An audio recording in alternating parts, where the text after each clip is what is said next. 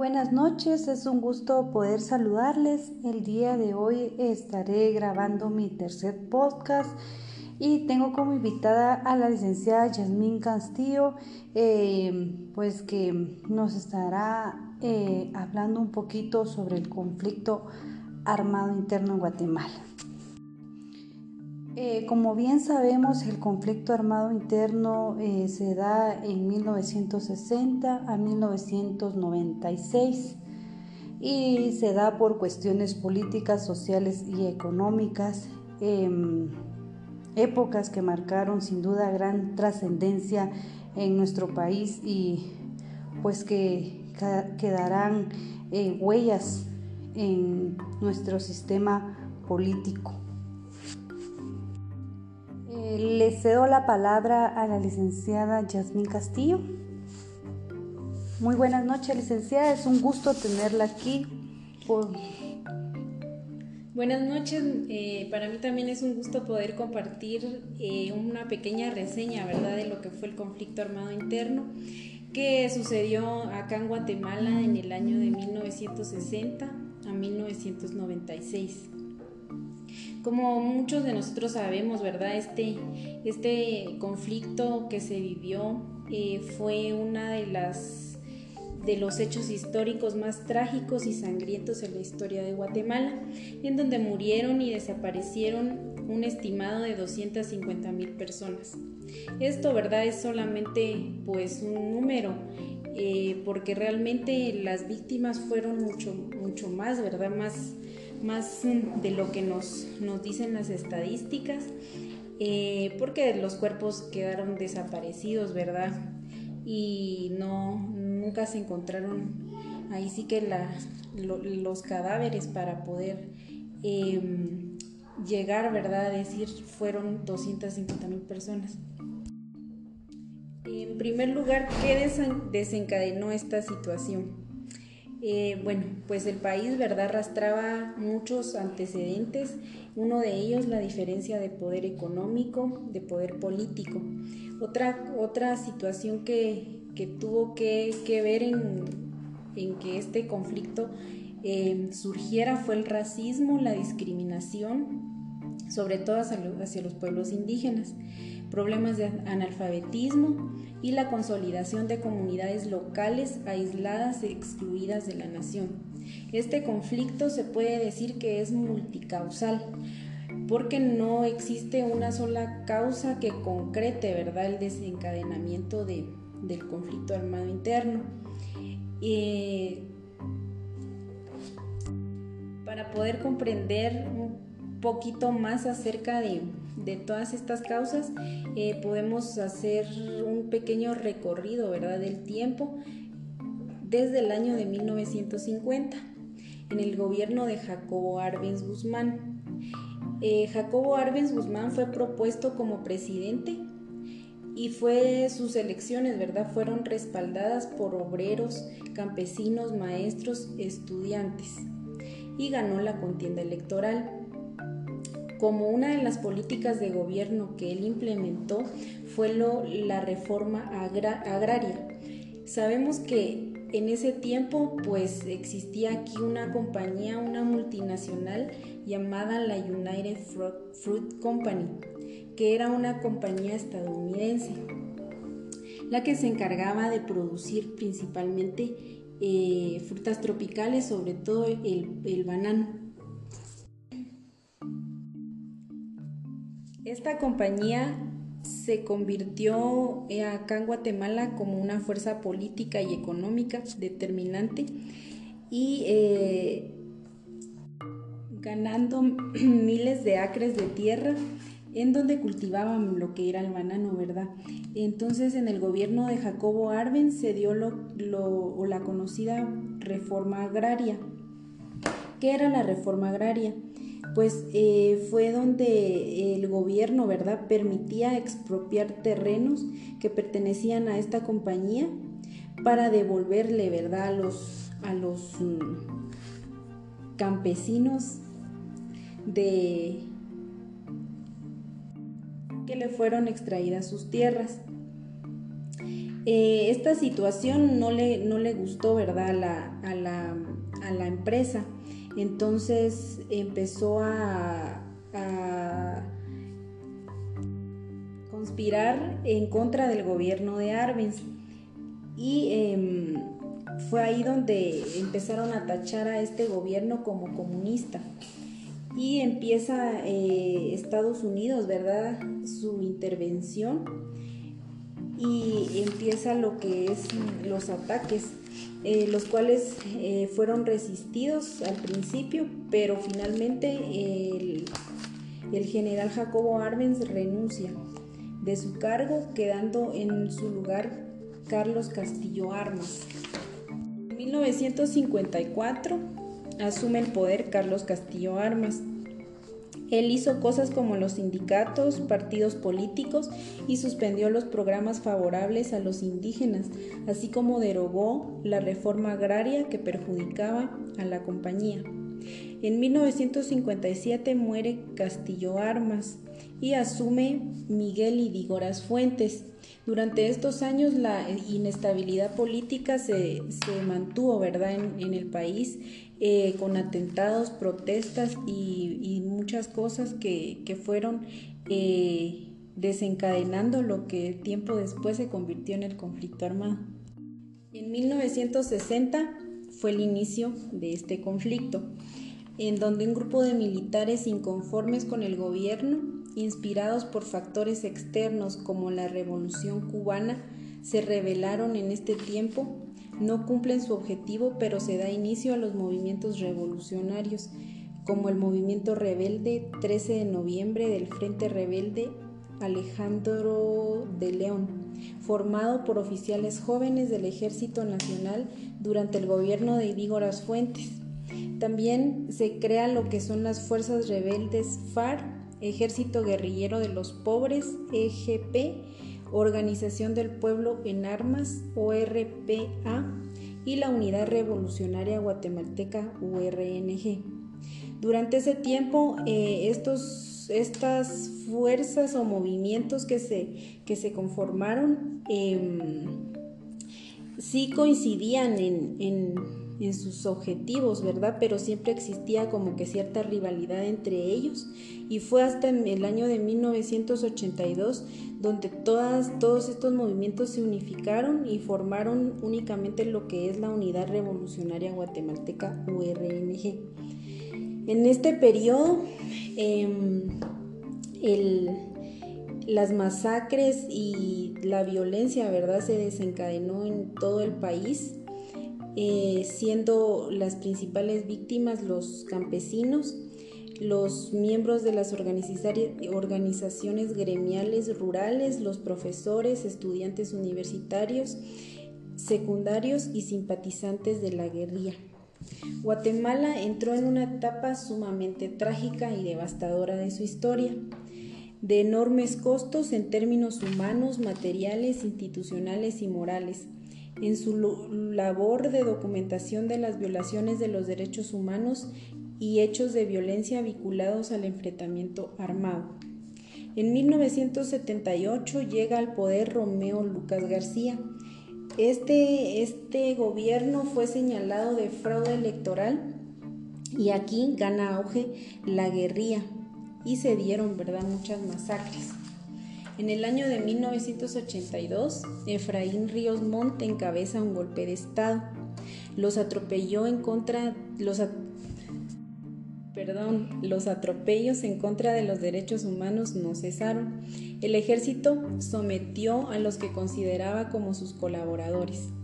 En 1983, Humberto Mejía Víctores se da a un nuevo golpe de Estado que reduce los abusos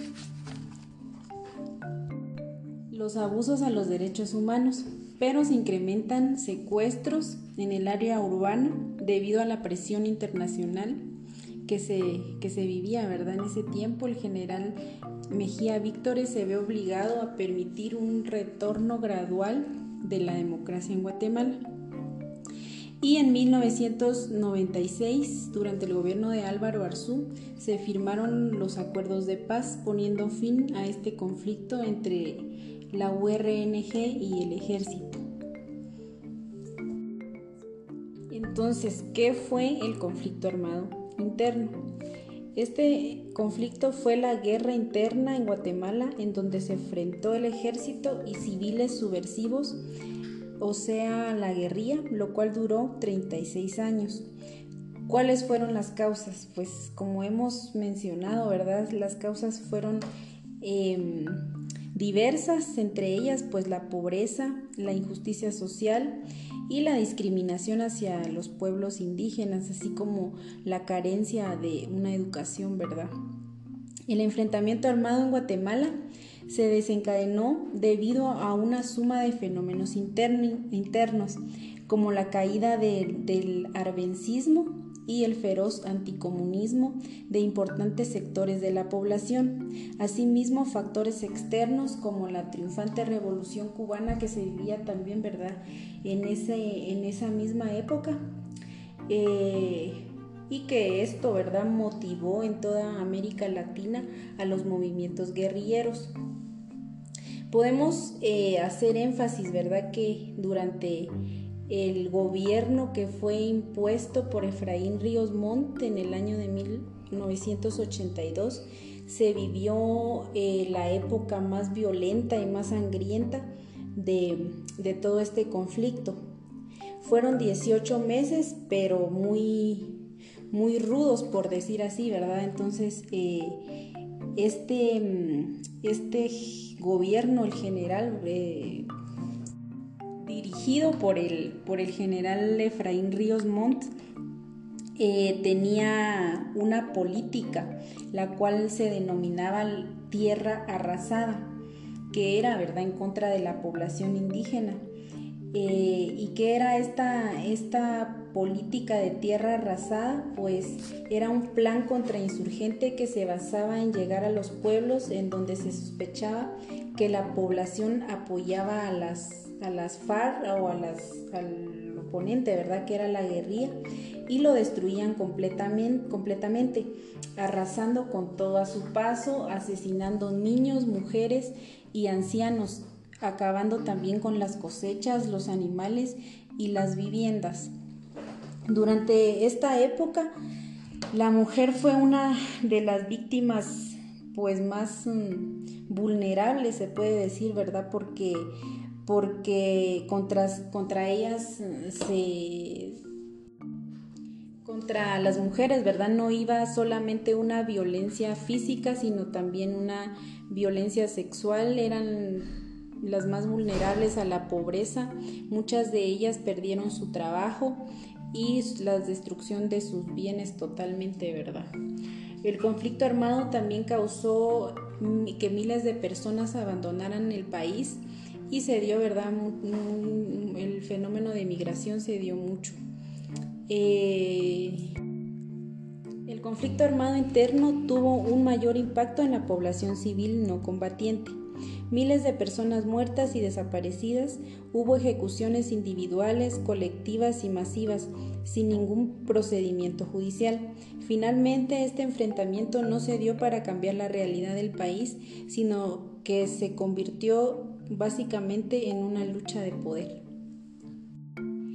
Eh, muchas gracias licenciada por esta reseña. Eh, nos queda muy claro eh, cuáles fueron las causas, ¿verdad?, que, que produjeron el conflicto armado interno acá en Guatemala.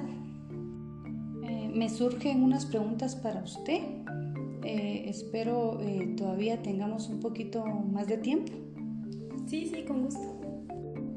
En primer lugar, eh, ¿cree que el conflicto armado interno trajo más pobreza al país o hubo más desarrollo?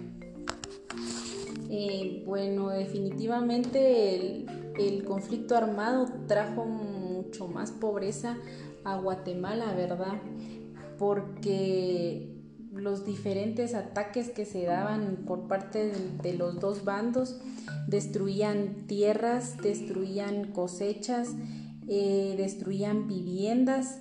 Entonces las personas, incluso aquellos que no eran partícipes de ninguno de, los dos bandos, se quedaba totalmente a la intemperie, ¿verdad? Y se veía la necesidad de, de emigrar hacia los Estados Unidos, de emigrar hacia México, buscando, ¿verdad?, el, cambio para su familia y el desarrollo que aquí no, no, no se concretó en ese tiempo y hasta el momento pues creo que tampoco. También existió más analfabetismo. ¿Por qué? Porque en este tiempo pues era una guerra, ¿verdad? Aquí en, en, Guatemala la gente estaba con miedo y los niños pues no podían, ¿verdad? Asistir a, a la escuela como, como debería de ser. Licenciada, ¿usted podría eh, indicarnos eh, las ideologías de los movimientos guerrilleros eh, que surgieron durante el conflicto? Sí, bueno, las los principales objetivos que, tenía, que tenían estos movimientos, en primer lugar, pues era implantar una justicia social. Eh, ellos querían apoyar, ¿verdad?, las comunidades indígenas, que existiera una mayor inclusión social, eh, una mayor igualdad, ¿verdad?, en todos los ciudadanos. También eh, buscaban suprimir la corrupción, derrotar los monopolios que existían en el país. Licenciada Yasmín, eh, hemos escuchado mucho que durante el gobierno impuesto por el general Ríos Montt eh, hubo genocidio. ¿Usted cree que en realidad sí hubo genocidio?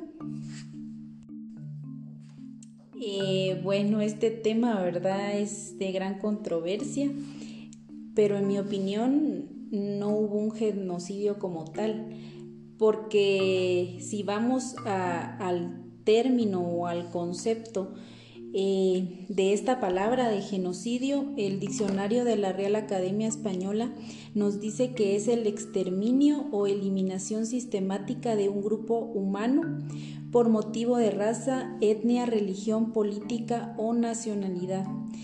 Entonces, pues durante el conflicto armado sí es cierto que hubieron eh, o se exterminaron una gran cantidad de, personas, tanto de los indígenas, ¿verdad? Como, como los no indígenas o ladinos. Eh, pero no se exterminó totalmente eh, la raza completa. Entonces sí existió muerte, masacre o, le podemos dar otro significado, ¿verdad? Pero, pero en sí genocidio considero que, no. Esta sería la, última, licenciada, la última pregunta. Eh, ¿Usted cree que se respetan los acuerdos de paz ahorita en la actualidad? Eh, bueno, esta es otra pregunta también que causa así que eh, cierto debate, ¿verdad? Pero en mi opinión, en cuanto al, tratado en, sí o lo, que, lo que este acuerdo engloba, pues sí, sí se respeta, ¿verdad? esa paz que existe entre los, entre los, la parte opositora y el, y el ejército, ¿verdad? Eh, pues sí, sí se respeta. Pero los acuerdos de paz también van más allá de eso. Y podemos, pues ahí sí que pensar que, que una paz no la vivimos como país, ¿verdad? Porque existe abuso de poder, existe corrupción, existe violencia y existe pobreza, ¿verdad? Que, sobre todo es una de las causas que, más mm, afecta al país. La desigualdad sigue eh, presente en todos, los, mm, en todos los ámbitos de la sociedad. Entonces, eh, podemos decir que es una paradoja, ¿verdad? Eh, lo, que, lo que se vive en cuanto a los acuerdos de paz. Agradecemos mucho su tiempo, licenciada. Para nosotros es un honor que usted haya compartido pues, los conocimientos en cuanto a lo que fue el conflicto armado en tiempo. Em, estamos em, muy agradecidos. Muy buenas noches, licenciada. Buenas noches.